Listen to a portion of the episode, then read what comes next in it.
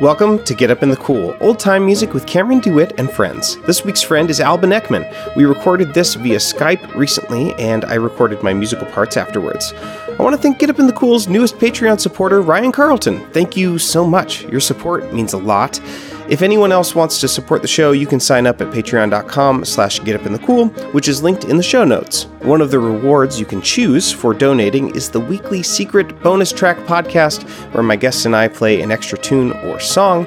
I added this week's bonus track to the end of the episode so you can see what kind of stuff you're missing every week. Also, this week's bonus track is germane to current events, and I didn't want it to be behind the paywall.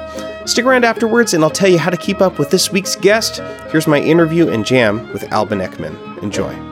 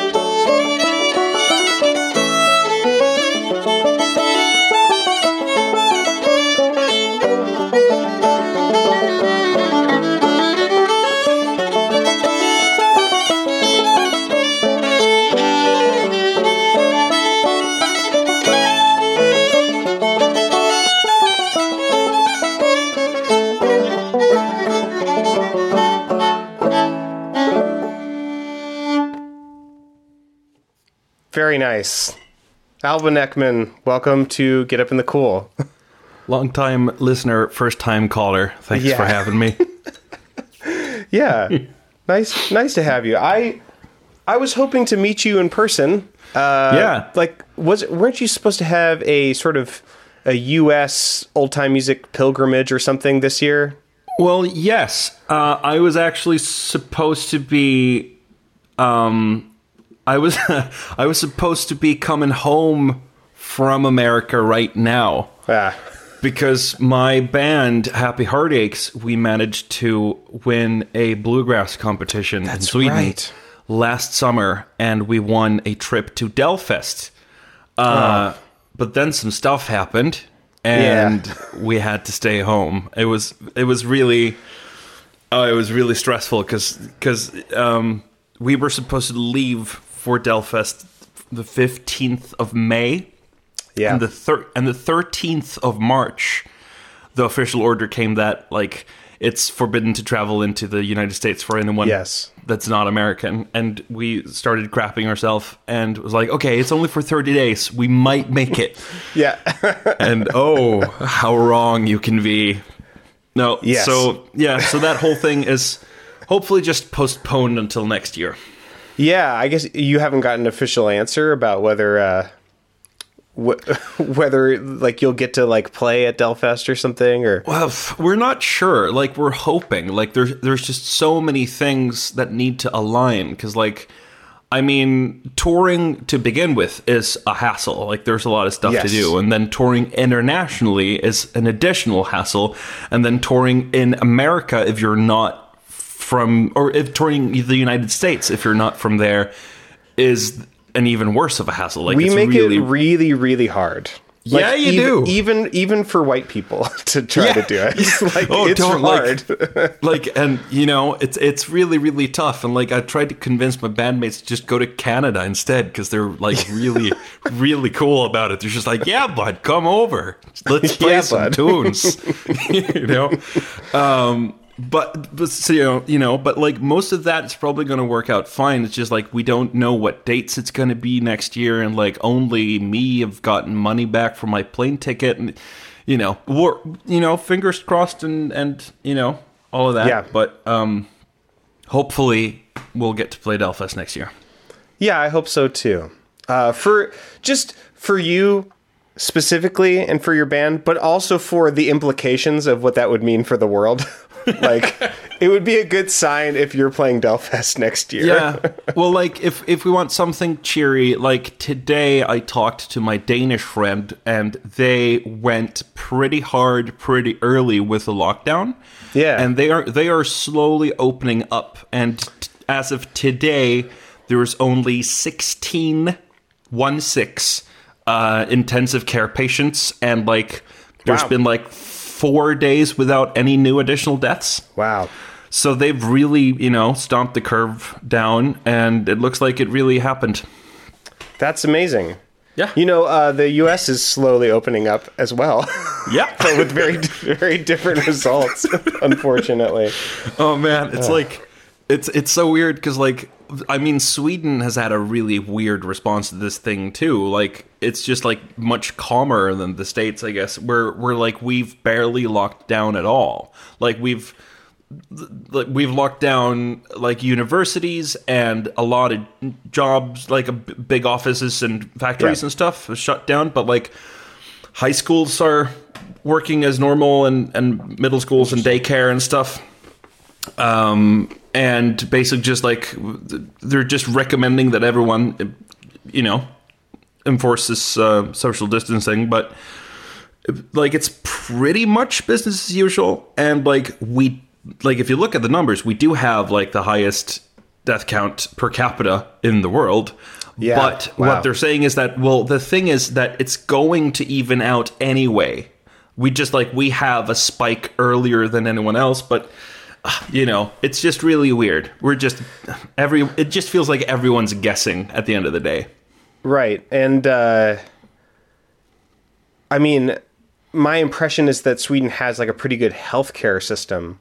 So Oh, it's yeah. like hypothetically I I'm sure that y- y'all play that into account when you made the decision early on to like uh you know to to do to have it be recommendation based as opposed to mandates. For sure. And the funny thing too though is that while we do have a very like excellent socialized healthcare system, we also haven't been in a war for 150 years. Wow. And that means that means that we have the fewest intensive care beds per capita in the entire European Union. Because like we've never had the thing where suddenly thousands of soldiers like Right. with missing limbs are coming back and needs intensive care. And that also means that we just we don't have martial law here. Like Right. there there are very few political tools for the government to just go like, okay, these are new rules, you have to follow them right now. Like it's it's like judicially impossible to enforce a lockdown as like as it is right now. There are some, you know, th- they had to pass some sort of extra um uh, Swedish word is undantagstillstånd. Um, some temporary rules or whatever. Sure. Um, but basically, it's just like it's it's really really hard to actually like impose new laws. Yeah. I mean, over here, it's like, I mean, people on all sides of, you know, this issue are like, they're afraid of like a Senator Palpatine becoming an emperor kind of situation, like one way or the other, you know, Yeah, like yeah. it's like that level of just sort of panic. Um, but I, they, yeah, the idea of, you know, weathering that kind of, um, weathering that kind of event in, in a state where people have uh, my impression is a basic sense of kind of cooperation and collaboration and uh, actually trust their government and have reason to. Um, man that that sure sounds nice. Yeah. I mean, like, I played my first honest to God gig the other week, and it was like, it was kind of strange because it was in a bar and it was like seven feet between all the tables, and Yeah. none, none of the, like, none of the groups were more than four people, and it was tiny, and we also live streamed the whole thing, but it was like, it was for real though, and we, there was people there, and we had Yeah. like, I don't know if you've played any live concerts, but like playing music into the void and not getting applause is like the eeriest fucking feeling. like it's just it just feels so strange. And it was like it was like, you know, it was um like I mean, I was an avid smoker for many years, and I can, I, and I've quit now, which is great, also because of coronavirus. But I can really remember, like, if I've taken a long break and then I suddenly, like, oh no, I need a smoke, and I take Yeah. one after a long break. It was that feeling, you know, like, oh, this is what dopamine is. Ooh. Ah, that's a that's a lovely metaphor i i'm not a smoker but i can relate in other in other there's a lot of metaphors you could make Yes, one could for make sure. for that Don't smoke, kids. Um so, speaking of speaking of gigs, speaking of music, you just played a very lovely tune. Uh, what what it, what was that tune? That tune is called Handlarens Vals, uh, which translates loosely to the shopkeeper's waltz. Shopkeeper's it's a new Waltz. Yes, it's a new tune. It's written by one of my favorite Swedish fiddlers called Jonas Åkerlund. Uh, he says hi, by the way. I wrote him a message to make sure it was cool that I played it for the show. Oh, wonderful. And, Thanks. And, and he and he was very uh, humbled and happy about it. Oh, Uh, excellent. Yeah, he wrote that f- for a friend of his that usually stands and um, he has like a, a, a little thing where he sells like lentil stew and T-shirts at a festival in Sweden called Korre.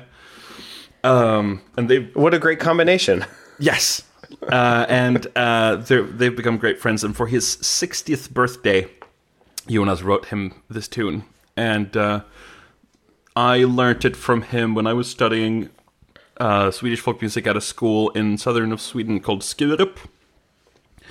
And it's just one of those tunes where, like, you know, like when you're studying folk music, you learn like 25 tunes a week, and a lot of them just sort of rot away in some voice memo app. But Yes. some of them you just don't, you never have to go back to listen to the tune because it just sticks to you, you know? And this is one of those. I think it's really, really beautiful. Yeah, I uh, you know, I'm these tunes are very new to me, but I can very immediately just like sing it back in my head in Yeah. in a way that, you know, I have to learn I have to temporarily learn so many tunes for this show. Mm-hmm. Um, and it's very temporary. And it's usually like I learn it sort of in my fingers Yeah. and then I like I but I couldn't sing it back even right after I played often. No. But like this tune is like da da da da da da da da da da da you know like it, oh yeah, yeah, yeah. it's so And lovely. it's like, and and like the mind is so weird sometimes because like, like I'll I'll have experiences like I'll remember a tune by like I'll remember the name of the tune and what kind of tune it was and who taught it to me and where they taught it to me and Yes. what I was drinking at the time when I learned it and what key it is in and what and all that but I cannot remember the tune to save my life. I have this experience all the time where I'll remember a tune title and I'll remember that I like it, and I'll be like, "Hey, does anyone play uh, this tune?" And they'll be like, "No, can you start it?" And I go, "No." it's like kind of Oh, embarrassing. Oh yeah, yeah, yeah. I've I have that too. Like especially in old time jams, because like. I, uh, when it comes to old time, I've learned most of my tunes from just jamming with the same people over and over again, and I never hear them call a tune by name. Just like, do you know this one? And they're like, oh yeah, that one. You know. yeah.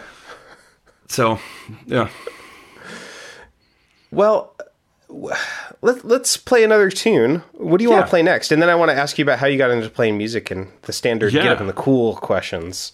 Do you wanna do you wanna play some old time music? Yes. Let's play. Let's play Chased Old Satan. Yeah, where did you where did you get this one?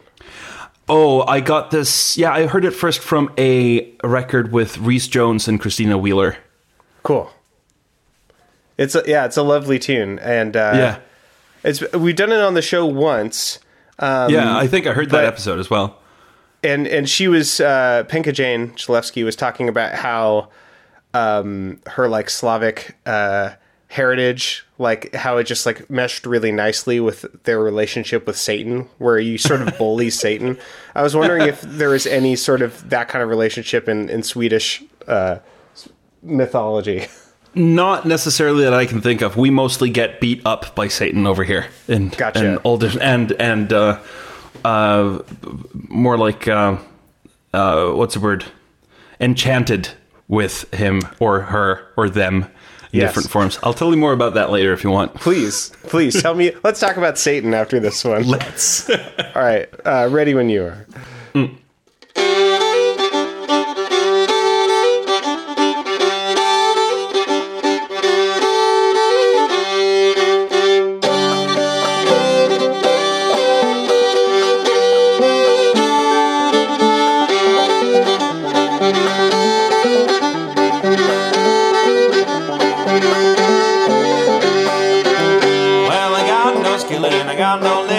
but the tastes like shortening bread, and I'm gonna wear that starry crown over there. Over there, over there, I'm gonna wear that crown over I got no skillet and I got no lid, but the ashtray tastes like shortening bread, and I'm gonna wear that starry crown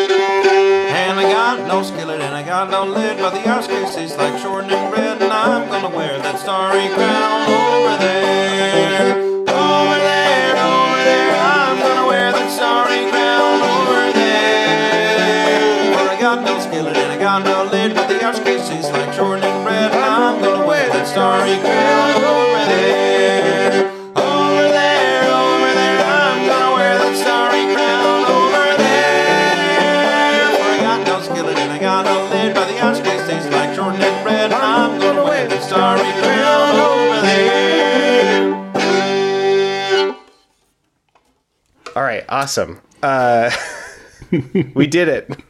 We did. beat up Satan. We did. Yeah, We won. a jump. with a two by four. Yes.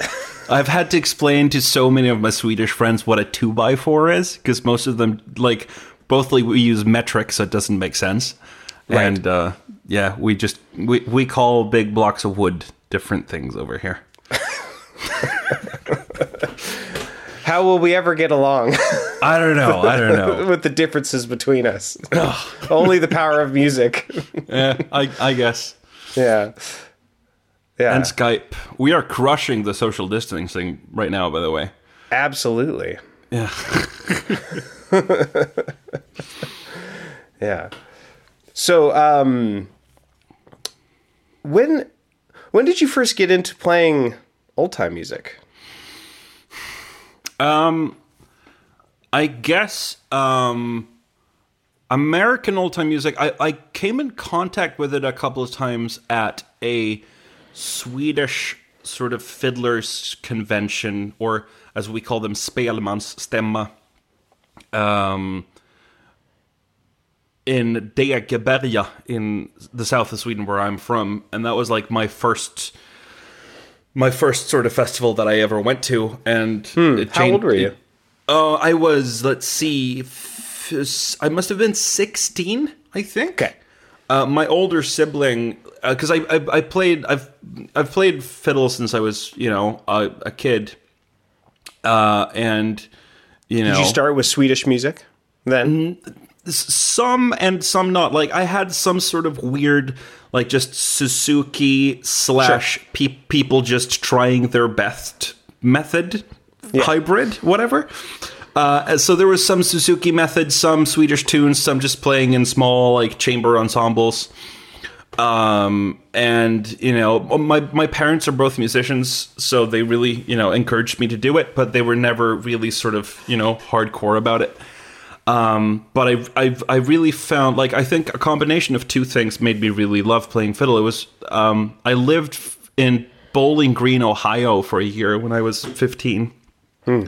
My mother started uh, did work at the university there for a year, so I went over and I did freshman year in American high school, and I did string orchestra. And that was that was really different from what I've been doing before because it was like an hour a day, five days a week, and like if you play f- the violin for an hour a day, five days a week, you get better whether you want to or not. Yeah. So like I I climbed some technical humps that I probably wouldn't have otherwise. Yeah. So when I got home and I reconnected with um, uh, some some friends of my older sibling, they noticed that like, hey, you can pick up tunes now. You should come with us to this festival or whatever. And it was like, you know, you're you're young and independent and and like finding your own legs and stuff. And it was just so amazing finding people playing music for just fun and as Yeah. a social thing and not just chore, you know? Yes. And and I can't remember what year, but at some point there was like a, a group of people playing uh, bluegrass and old time music at that festival, uh, and and to this day there's like there's a pretty big old time bluegrass presence at that at that festival, even though it's like mainly Swedish and southern Swedish music. Um, but that's when I first came in contact with it. right on. Um, Yeah. And so you weren't specifically playing Swedish music before then either. Did you also were you also exposed to Swedish music and Swedish fiddling at that time? Yeah, for sure. Like I, I have, I have like some memories of of my um, of my fiddle teacher. Like like when we've tried to play like one of those Bartok duos for the umpteenth time, and I've never practiced. She's like, "Oh, I'll just give you something more fun," and she'll. She like played me a polska or whatever, and it was just like this. Like it just sort of it. It didn't go like it. It it just bypassed my ears and went straight to my heart. But it was like I was too young to process that feeling, so it's like this Right. this feels weird. But like like afterwards, like I really understand that. Like man, that was really formative to hear to hear that music at a young age and like being able to sort of make the sounds. Um, and then uh, I guess what really what really caught me on as well was the dancing. Um, because we have like it's mainly couples dancing, but we also have like square dance stuff. Yeah. uh, that we do, all tied to different tune types, and it's like it's not very challenging physically, so you can get into it really quickly, and it's just a super good way to meet people. are are people in general like, or you're doing this as, uh, you know, at, as an adolescent, as an adolescent. Are people in general in Sweden like interested in traditional music? Like, w- do people like it um Not really. I mean, like it's it's and dance? Yeah, it, it's it, it's back and you know it's it's um it's hit hit or miss. Like it's from year to year almost, uh, depending on where you are. I mean, I live in Gothenburg, which is the second biggest city in Sweden, and I think uh, I think it's like five hundred thousand people that lives here or something. So there are like a pretty decent music scene. And I mean, some years we put on like a dance evening every week at a place, and we'll have like a hundred people every night and like new faces every time, and everybody loves it. And then suddenly, two years afterwards, just nobody arrives. It's really like the core people, of course, are very interested, but there's no, there's really no like mainstream or pop culture Sure. Um appreciation for it. I would like from from what I've gathered. I, I guess like if you would just talk percentiles, I would say that like um, it's it's slightly. It, it's it's uh, it's not as big as bluegrass is in the states, but it's maybe a little bigger than old time is in the states, like somewhere in between there, Gotcha. if that makes sense. Yeah. In in that sweet spot. Yeah, So you were sort of simultaneously um, falling in love with traditional dance in Sweden and fiddle music yeah. and uh, other traditions as well. Kind of, Yeah. like it all kind of coalesced at this festival. For for sure. I mean, like in in every festival you go to, which seems to be um, the same for most folk festivals everywhere in Europe and, and the states. Like there there'll always be someone doing something different than the local tradition. Yes. Like so, like the more festivals I went to, the more um, the more traditions I was exposed to, and like every time I found something new, I was like, "Wow, this is the cool stuff!" And like I would sort of start scratching at the surface, and I would realize, "Oh man, there's a lot here. I'm gonna know," you know, because I've like it always feels like every time you find something new and you learn two tunes, you feel like I know everything about this, and then Yes. you then you meet someone who actually knows something and you go i know nothing about this. And then you just you know and and there's there's just so many humps to get over you know. So i've like dabbled in like irish and scottish and quebecois and um bulgarian and and all that stuff but like and it feels really cool to have sort of you know gotten some some some nuggets from all of those traditions, but like Swedish music and old time and bluegrass is where I feel that I've actually put some work in. Um, especially after I, I did. Uh, I'm on. I just finished my second year of a world music bachelor at the U- University of. Gothenburg. Yeah, and then before that, I did two years of um, folkhögskola, which is almost like a community college, but kind of not. Um, and that was straight Swedish folk music. Yeah, right on. Yeah. Well, play me another Swedish tune. Oh, I'd love to. Do you want to hear something really spooky? Yes. Yeah. I'll play you a Polska on the viola, which is after Axel Sundström in Very uh, good. Västergötland. Yeah, I uh, I do not think I'm going to be joining you for this one. Oh, that's that's fine. Yeah. I'll go. I'll, I'll yeah, go about this will be a solo. Yeah.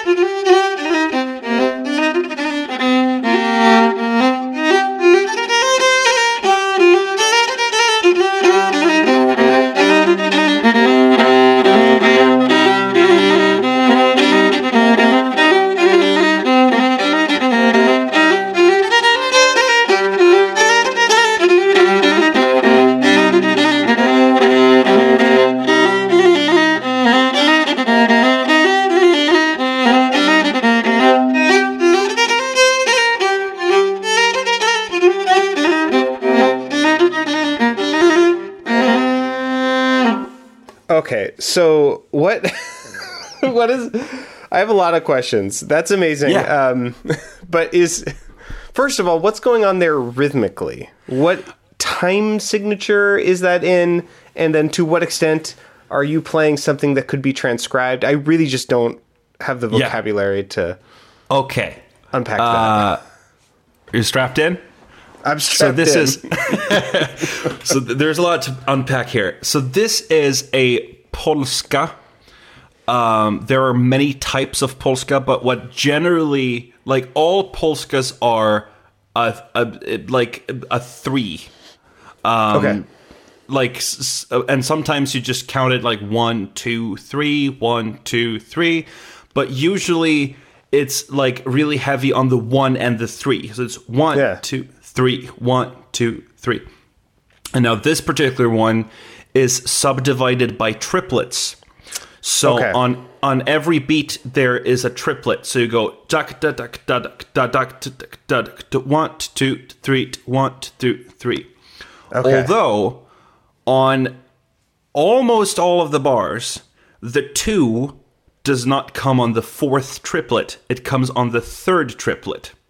So it goes one, two, three, one, two, three, one, two, three.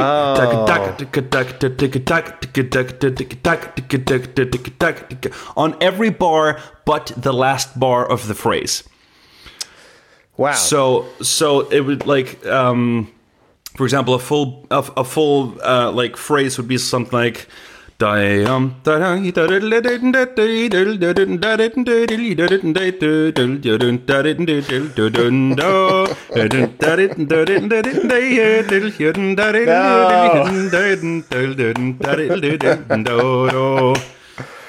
if that makes so, So- that's basically what's going down and then also like the thing is if you would play it like that metrically it would not sound like it does when i'm playing it because um i like you pull some things and you push some together and it's this really sort of living thing There's a and pocket.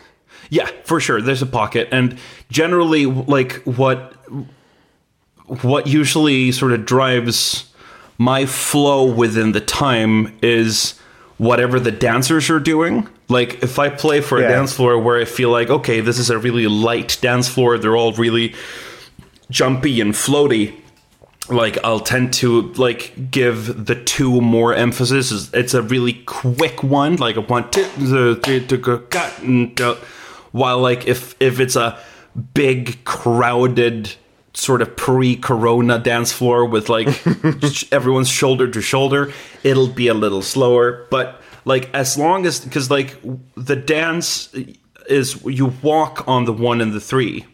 So like you start with the left leg on the one, and then the th- uh, the right leg on the three, and then left against is like left, right, left, right. Gotcha. left. And then there's all sort of spinning and stuff. So like, as long as like you've got the one and the three really established, um, and like there is information of where the two is, you can do pretty much whatever you want rhythmically. Interesting. And now, what about the like the what would an ensemble playing this look like, and how much freedom do you have when you're playing with other people? Well, um, an ensemble playing this could look, however, like um, the the instrument you like a, an instrument that you would think you would see a lot, but usually don't, are percussion instruments. Uh, because there is no tradition for percussion instruments in Swedish folk music, because an old king called Gustav Vas- Gustav Vasa made them illegal for like 150 Why? years because he was like i think it was something with like he wanted like the only music that was allowed to have percussion instrument was uh, military music because he wanted them to be really menacing so like you can't have peasants walking around with drums because that will like take, Take away, away from the yeah. menacing na- nature of our war uh, you know something like that um so but but like of course in later years people have you know started bringing cajones everywhere which is great Yes. Uh, yeah.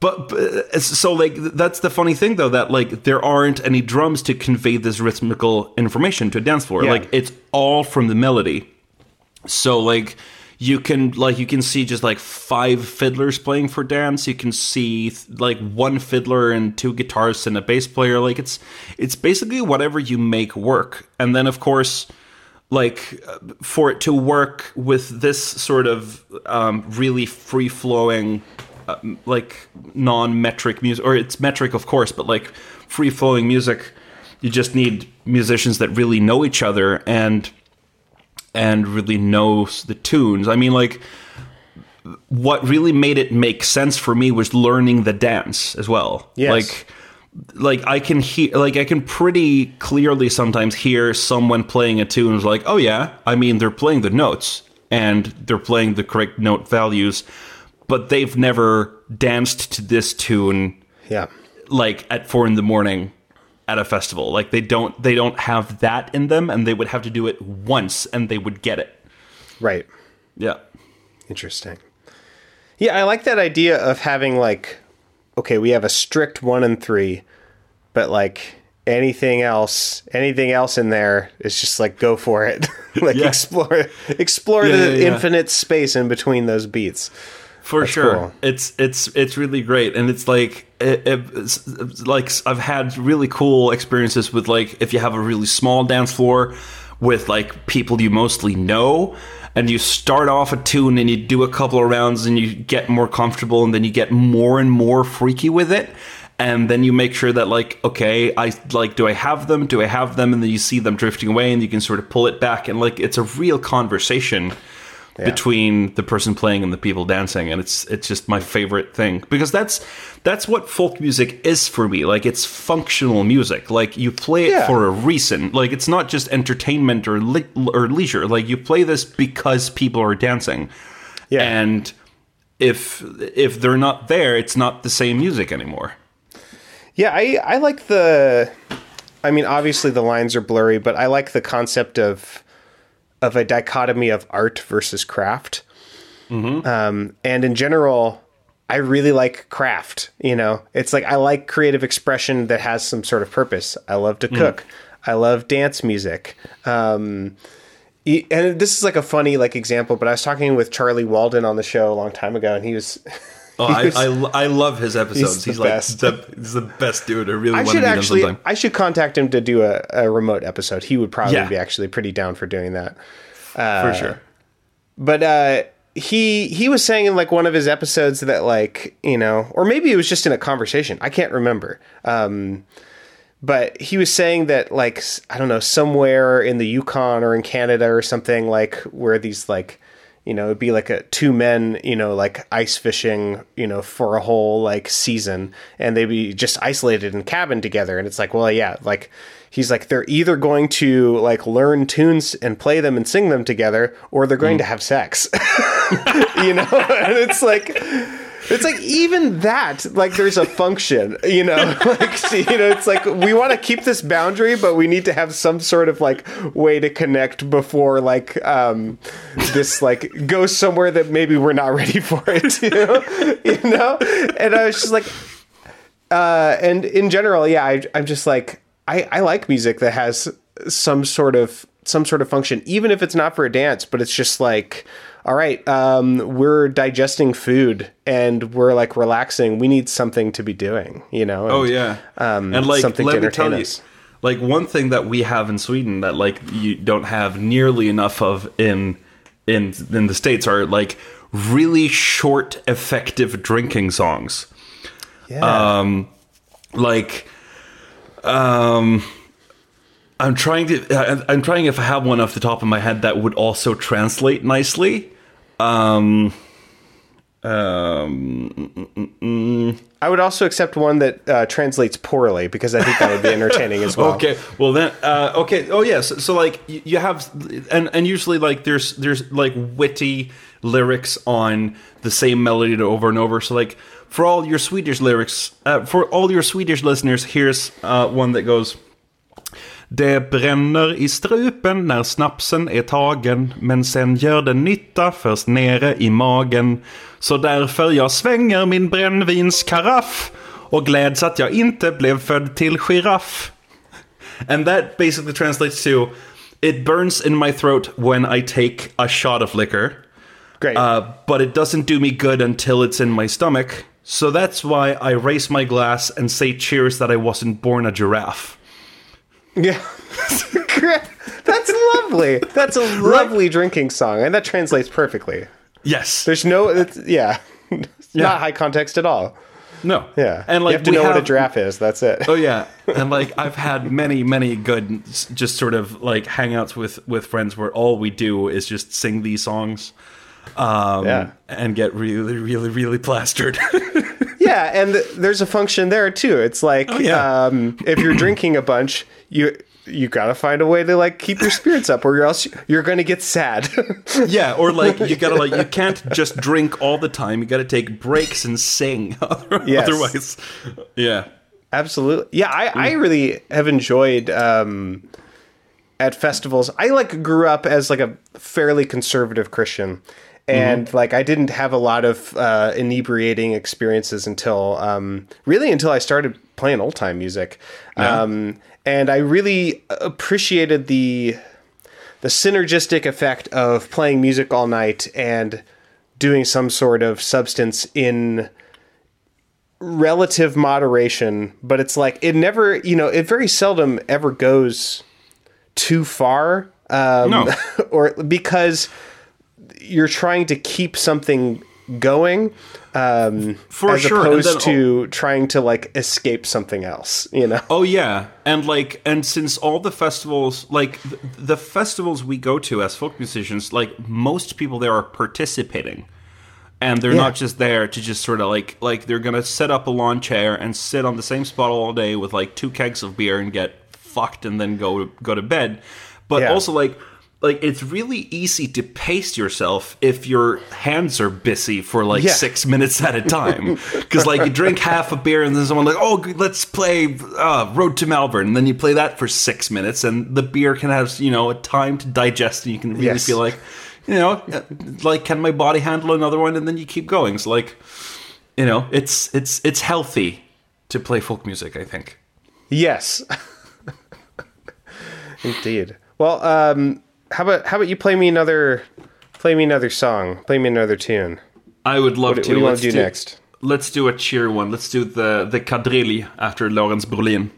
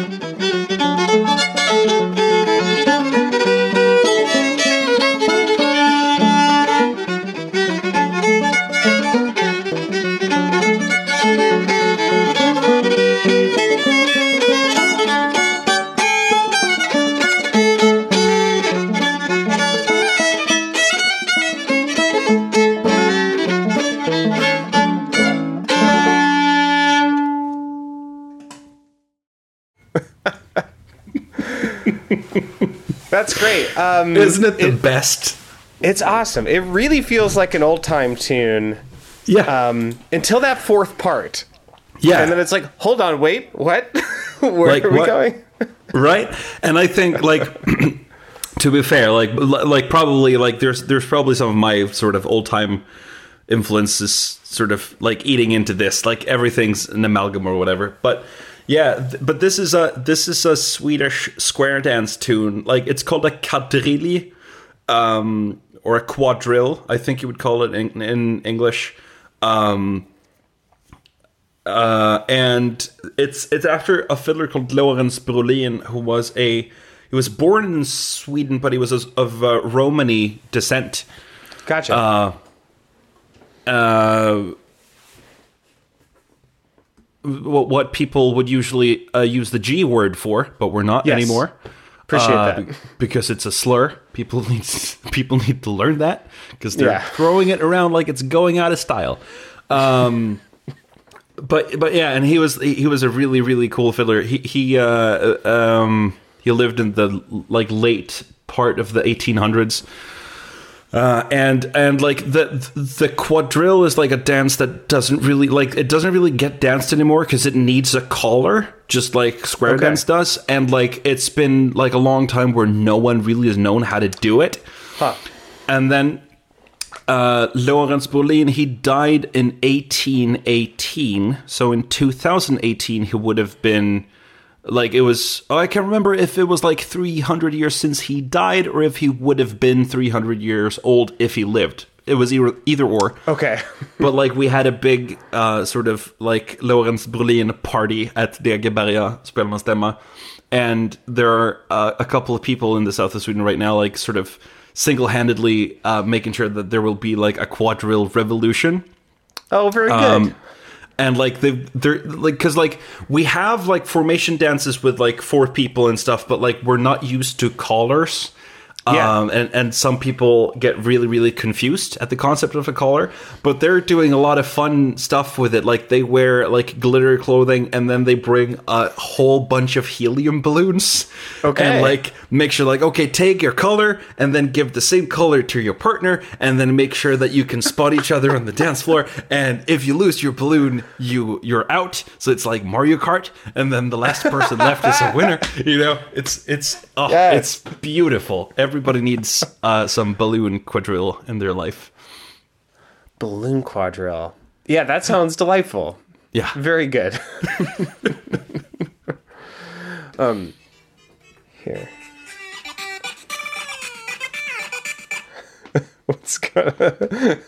good That's- ringtone there. That's my ringtone. It's actually uh, a sort of 8 bit version of a very, very fe- famous Swedish walking tune. So, like. Like if if you if you hear that ringtone around non folkies, they go like, "Oh, is that Super Mario or whatever?" And then Yeah. like as as when you're around focus, they're like, "Oh, oh, oh, is that is that Äppelbo?" I'm like, "Yeah, it's Äppelbo." oh, I'm such an insufferable dweeb, you know. Aren't we all? yes. Yeah. Indeed. So, um, let's talk about Happy Heartaches. How long, how long have have you all been together? Do you all call yourselves that uh, in Sweden, or do you just Oh, oh, yeah. translate that for the rest of us? No, no, no. Like we, Okay. we're happy heartaches in, in Sweden for sure. Great. Um, like it makes sense because like we sing mostly in English and it's American music. So um, and you know, um, but yeah, we've been a band for almost two years. Um, I was in a band before with uh, the banjo player, a banjo slash mandolin player of Happy Heartaches. Uh, her name is Alicia Jardin, and we had a band with some former guests of yours, Oh, uh, wonderful. Erling Bronsberg and Agnes Brogeby. We had Friendly Neighborhood Oh, String. Band Yes. uh, which was a real fun sort of seven piece old time party folk punk extravaganza. uh, but, uh, you know, I like bands that can fit into a station wagon. So Sure. we, ma- we made a new one. Um, so, and yeah, and like I, I know, I'd known um, uh, Max and Brita, the third and fourth members. Uh, there are a couple, and like I've met them at places like Degeberga for years, and um, and basically like me and Max we sort of started our like real like like we've we had known about old time and bluegrass for a long time and played it some and then unbeknownst to each other we started our journey into being serious about it at the same time Yeah. like I met two Americans named Patrick Gunning and Amy Håkansson, or um, uh, Yeah. pre- previous guest. I met them when they were in Sweden, and we started Wonderful. hanging out. And they really put me on track to really get serious about uh, bluegrass and old time music. And Max bought his first really nice and expensive guitar, which makes it fun to practice. yes. Uh, so then a couple of years later, yeah, at uh, the festival Grenna Bluegrass Festival that we won the comp- the band competition of last year, we met there in 2018 and sort of made our band, and it's been really great. We have so much fun, and it's really you know like we arrange things in a bluegrass fashion, but there's clawhammer banjo and like my fiddle style, I guess, is sort of in between. Um, and I've had both. I've had a bluegrass fan say like, "I usually don't like old time, but you guys are all right." And then Yeah, I've had yeah. an old time person go like, "I usually don't like bluegrass, but you guys are fine." and that's like, yes, you know, Yes, that's great. exactly where I want to be. Yeah. yeah. and we uh, are releasing our record uh, this Saturday. Oh, this Saturday. Wonderful. Yeah, our e- first EP. Uh, so yeah, that's going to be the 30th of May. I'm guessing you're not going to have this out by then, but like, No, but uh, it'll be it'll be linked in the. You can go listen now if you're listening Oh. to this. Yeah. great. Oh, what's on what's on the EP? Um, Let's see. It's a couple of original tunes. Um, uh, there's a tune from Max and Brita called "Over There" that they wrote specifically for the competitions. They're like, we need a song about wanting to go to the states. Uh, so they so they wrote one that's sort sort of this sort of like uh, doe-eyed, naive. Uh, um, like a lovely version about how, how much Swedes love America and how everything is perfect there, and the milkshakes are really big. That sounds great. Yeah, uh, and then that sounds like how a lot of Americans feel about America. Oh yeah, for sure, for sure. Doe-eyed and naive, willfully obtuse, Yeah, except for with are- zero irony. yeah, exactly. And then there's uh, Alicia is really uh, she's she's going hard on establishing the genre gay grass. She writes a lot of like love songs about other other ladies. Wonderful. There's there's a song about Annie. Uh, is called Annie on My Mind, which is like a sort of pseudo Cajun banger, which is great. And then there's some other, you know, like we do I've Endured, 99 Yeah. Years, uh, Mama Tried, and Merle Haggard tune. You know, it's like, Great. like sometimes I feel really scared about like, you know, material choice because like you never know when someone's going to come around a corner and be like, no, you can't play this tune because reasons. And Right. oth- but other days I feel like like being a Swede, I'm like really sort of free from a lot of the sort of just like stigma of some tunes. Like for example, I went to uh, I I went to Grey Fox Bluegrass Festival in 2015. Hmm. And do you know Rushad Eggleston? yeah. Yeah, I'm a, I I'm don't a know him personally. I would Well, like yeah. to. Oh yeah, like would you ever? Like I love the guy. Like he's amazing, and I'm such a huge fan. And like I'd never met him before, and then I saw his solo show, and afterwards, um, like he came down. I just sort of, sort of gave him a hug, and I fanboyed out for a while. I was like, "Great, I'll see you later." And he runs away, and then randomly, like in the middle of the night, he's just sort of wandering around with his cello. And I just sort of, you know, go up to him and we start talking. I'm like, hey, man, do you want to get your cello out? We can play some tunes. He's like, oh, you know, not really. I'm, you know, I just said no to a couple of people. And then my friend Patrick shows up and we sort of prod at him for a while Yeah. until he goes like, okay, fine, I'll guess I'll play some tunes. And then he picks up the cello and he goes specifically to me. and He's like, so what do you want to play? And I go like, "Do you want to do Arkansas Traveler?" Yeah. and I just have no idea that that makes me feel li- like that makes me look like such a dork. Sure. Because like, because like, I learned that tune like two days ago. I'm like, that tune is fucking sweet. And he's like, Yeah. really? You want to do that out of all tunes? So like, That's the know, tune that I, Albin Ekman, want to play with you, Rushad Eggleston. I've been dreaming of this moment. Yeah. And like you know, but like, but it all turned out nice. And we played a couple of tunes, and we we improvised a song about his fuzzy shoulder strap for his cello, and it was it was Oh, great. great.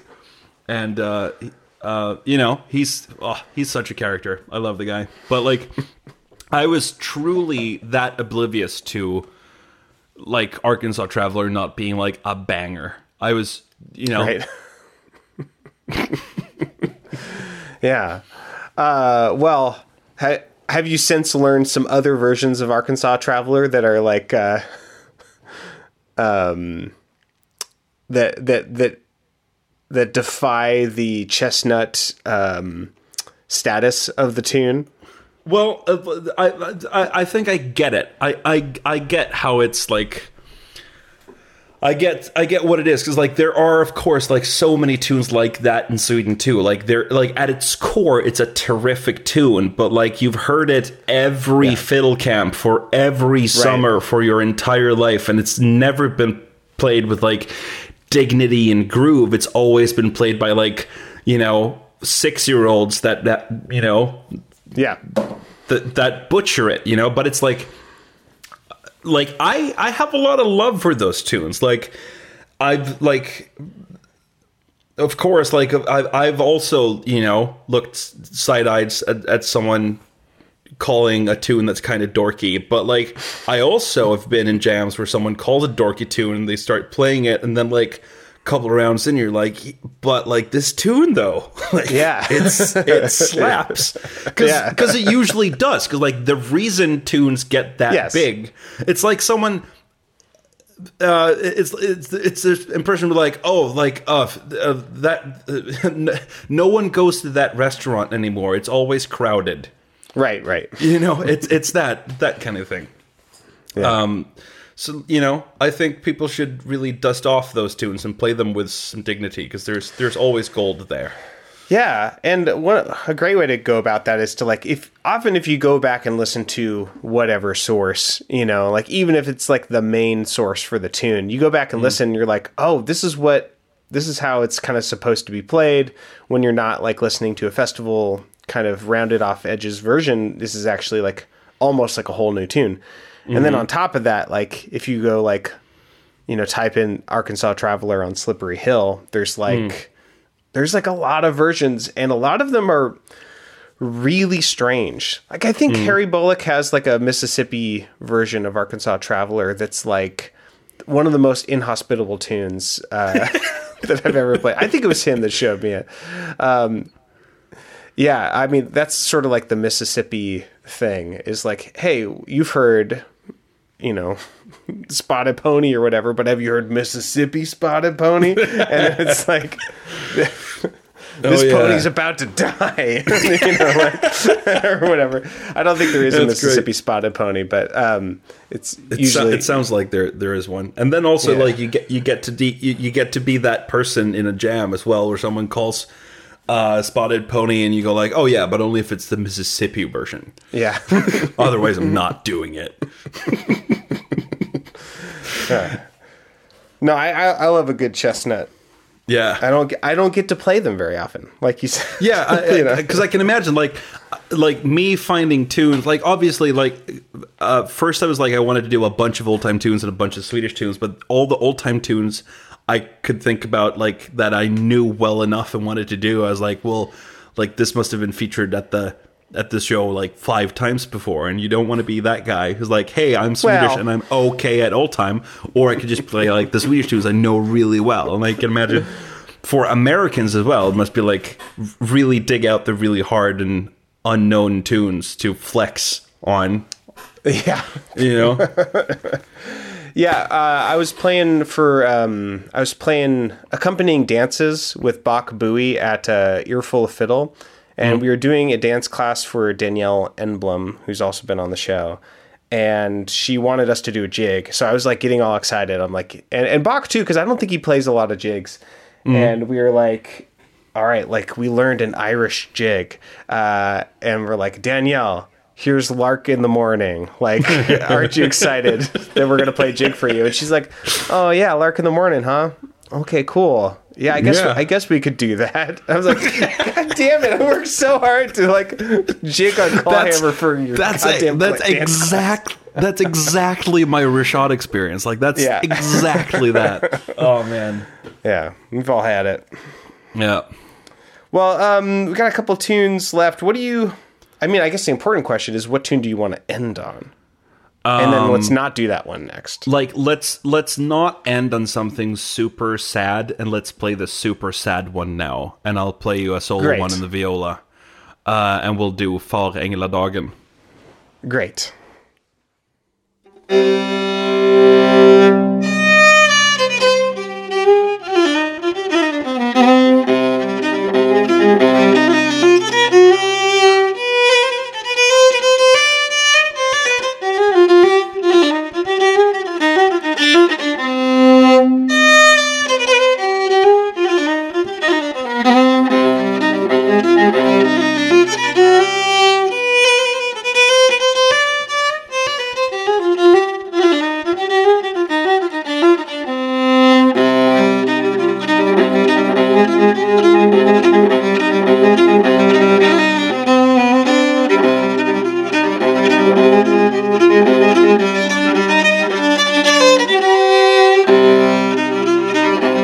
Great.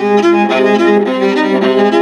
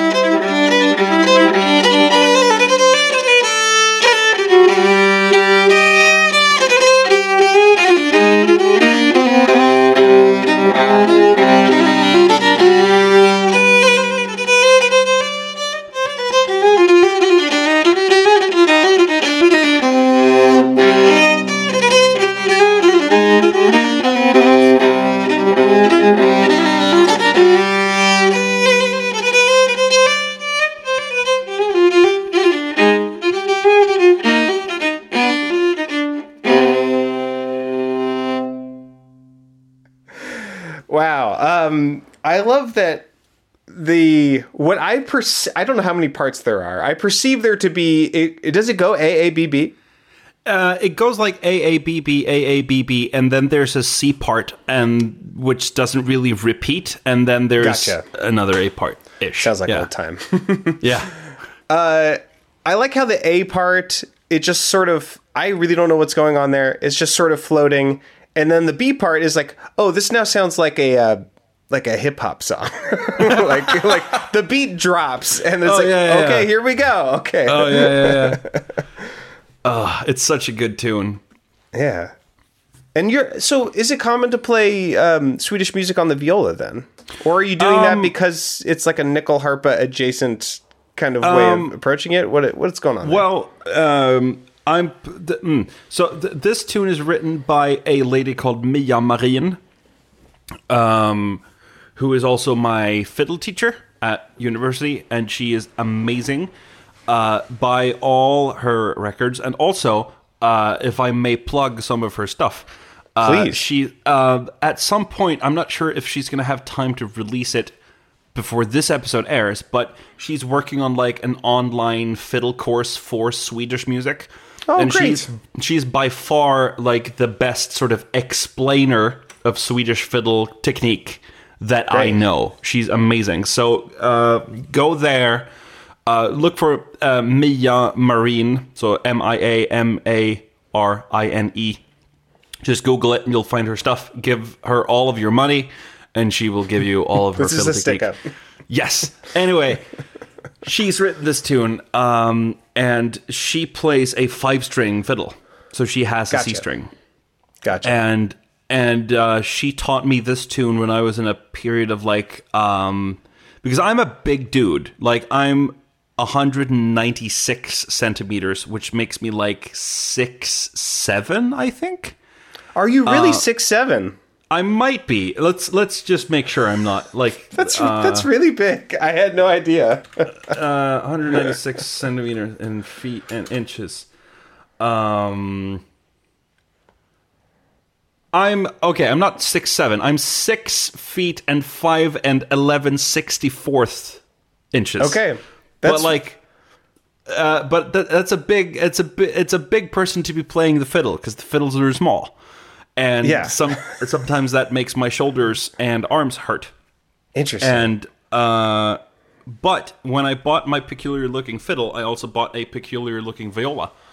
Um, and uh, I started like really because like you know I'm you can you can buy a viola and have it as a violin player, but like you really need to put some hours in to really make it sound good. And I I did. Yeah.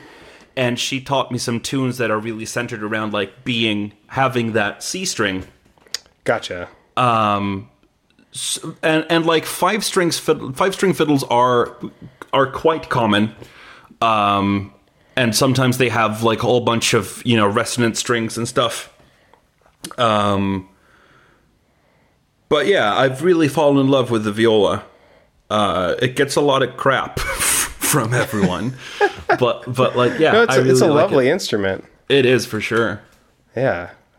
Uh, one of the one of the loveliest um, butt of jokes instruments yeah that that one can play. For sure. Do you know the difference between a viola and a trampoline?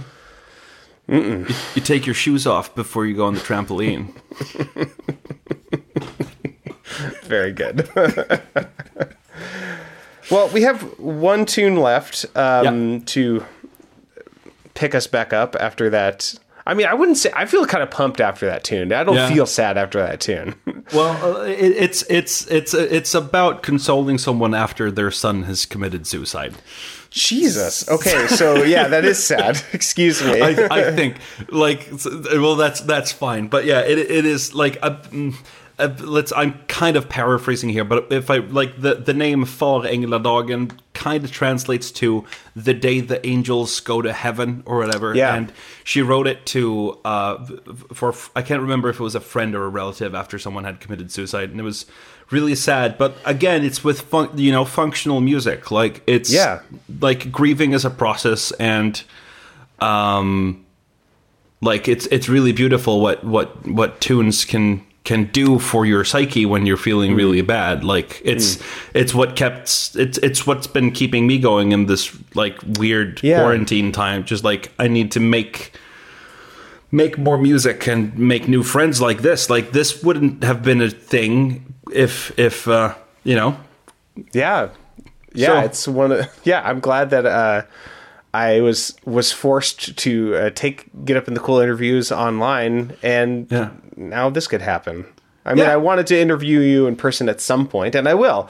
Um, Yeah. But uh, it's nice to talk to you now. for sure Yeah. But yeah, let's end with a happy tune. Uh, which one is? Oh, I'm just gonna make sure. Which one do we have left? Oh, yeah, Oh. An- Andreas uh, Dahlgren. Släng polska after Andreas Dahlgren. This is um, this is also a polska, but it's one of those even ones where it's just like it's it's three beat, but over sixteenth notes. So it's taka taka taka taka taka taka one two three one two three, and uh, cross tune fiddled. Um, it's from Småland. I learned this from uh, Anders Löfberg. Thanks so much, Albin. It's really lovely to talk to you. Uh, I've messaged, we've messaged back and forth a lot over the last few years because you Yeah. also listen to Think Outside the Box Set, and there's just such a like tiny sliver of of people who listen to both of my podcasts, um, and I often feel like. I wouldn't be surprised if people who primarily listen to one and not the other like would be pretty turned off by me by like like switching over and it's always like really comforting for me to find someone who actually uh appreciates both sides of me uh Oh yeah, dude. Like So- I'm I'm I'm here for it. And uh you know, it was like it's it's always it's this it's this weird thing too. Like I I think I've sent you the picture of like there's this amazing meme and now I'm doing this great radio thing where I'm explaining memes over radio. no but like it's fine but like there's there's a it's the text is just like how it feels listening to podcasts and then it's just a guy Yes. sitting with a bowl of cereal like laughing at like a billboard of someone else eating cereal Yeah. and it's this and and it's this feeling of like I feel like I know you super well cuz like I've heard you tell stories about your kids for years and like yeah you just know that I'm like I'm a dude in Sweden and I have a fiddle. So like this, it feels good that we're sort of evening out this friendship a little bit. yes reciprocating a little bit yeah absolutely i sure. i honest, i hope i get the chance to do the same thing with like the all the podcasts that i listen to it's just like oh i wish i could like hang out with Yeah. this person so but i mean Yeah. that's the cool thing about old time music especially is that like um, i know that if you know it, it's a, lot of people who would like listen to get up in the cool uh, it's like if we were to meet in person we would have something to do and something to talk about. Yeah. where you know and that's uh maybe what what separates uh like if i were to meet the people who host the podcast that i like i don't i don't necessarily know what we would talk about and maybe we wouldn't have tunes to help it along so. But uh regardless it's yeah lovely and easy to talk to you Yeah. Same. Yeah. Hope hope to do it more sometime. yes that would be lovely cool well let- let's uh close out with this tune Yeah. uh I don't remember how you pronounced it. Uh, slang Polska is what it reads as. yeah, and that's fine. Släng polska after Andreas Dahlgren. Hmm. slang Polska, and that's fine. Thanks, Albin. Thanks, Cameron. Thank you.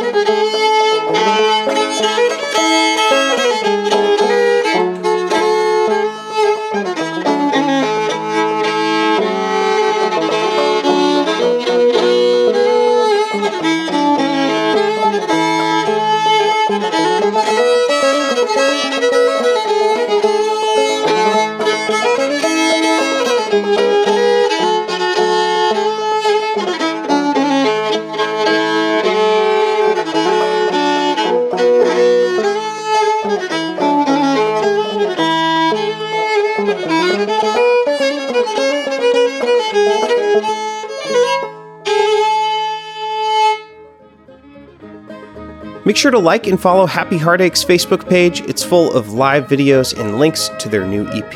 You can also follow Albin on Instagram at fiddles underscore and underscore coffee. One more thing Mia Marine, mentioned in the show, sorry for pronouncing her name that way, has a new Swedish fiddle instructional series coming soon at fiddleacademy.com, so keep an eye out. You can support Get Up in the Cool at patreon.com slash getupinthecool. Order a t-shirt, bag, sticker, or phone case at Get Up in the Cool's Teespring store. Make sure to like and follow Get Up in the Cool on Facebook so you can see the video I posted from this episode and share it with the world. Visit pitchforkbanjo.com for my instructional banjo series. Check out my other podcast, Think Outside the Box Set, mentioned in this week's episode. It's available in all the same places as Get Up in the Cool, and everything I just mentioned is linked in the show notes for this episode in your podcast app. That's all for now, friends. Thanks for listening. Come back same time next week to Get Up in the Cool.